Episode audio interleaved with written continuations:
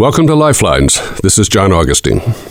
Scotland was a nation of relative peace and prosperity in the turbulent Middle Ages until their king died without an heir. Rival clans competed for the throne, but the real danger was King Edward of England, who was ambitious to rule the Scots as he had subjugated the Welsh. When he maneuvered to accomplish this, a folk hero rose up to oppose him William Wallace, whose courageous career was celebrated in the movie Braveheart. For years, he harried the English forces, but he was betrayed, captured, tortured, and executed. The horrific details of his death would keep you awake nights. King Edward had hoped to intimidate the Scots by his brutality. Instead, he inflamed them, and a new leader arose Robert the Bruce. The Scottish resistance had already lasted ten years before Robert stepped forward to lead them. He was a likely candidate, a distinguished son of the Scotch aristocracy. In his prime, he was considered one of the three most accomplished knights in Christendom, and a charismatic leader. But his cause was a struggle at the start. Another nobleman, John Comyn, aspired to the throne. When Robert made a pact with him for their mutual support, Comyn betrayed him to Edward but he did not live long enough to benefit from his treachery after Robert caught up with him.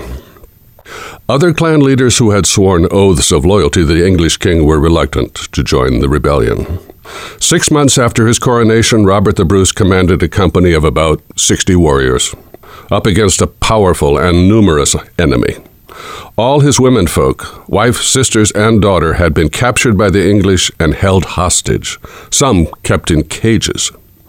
The most famous story of his career comes at his low point, hiding in a cave near despair when he sees a spider struggling to attach a web from the cave ceiling to the wall, swinging unsuccessfully six times to bridge the gap.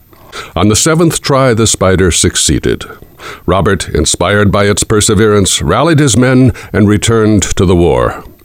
Two years later, his army controlled two thirds of Scotland, having gained the allegiance of several proud clans, including the MacDonalds, the Rosses, the Campbells, the Sutherlands, and especially the Stuarts, whose family would be the royal line in Scotland and later England for centuries to come.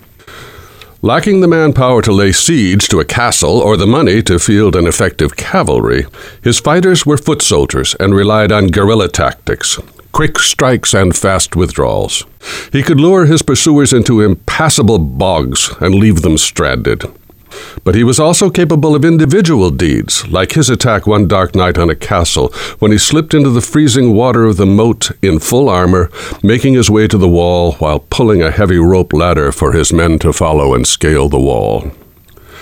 King Edward died, but his son was still determined to conquer Bruce and rule Scotland.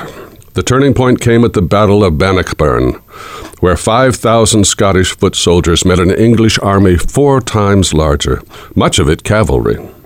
Robert's leadership and strategy prevailed, and the victory led directly to the recovery of their independence.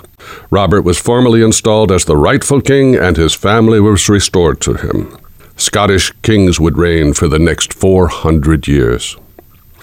So many wonderful stories about this man. Before the great battle, the English had hired a writer, a churchman, to compose an epic about their great victory, a work the good friar had composed before Bannockburn. When the author was brought to Robert after the battle, the king offered him his freedom, probably with a wink and a smile, if he rewrote the heroic account to celebrate the Scots forces as the victorious army. The friar hastily agreed. But the spider is another story. Unfortunately, no record of that event exists until 500 years later, when it was included in a tale by another patriot, appropriately Sir Walter Scott. The book is Robert the Bruce, King of Scots by Robert McNair Scott. This program has been Lifelines. I'm John Augustine.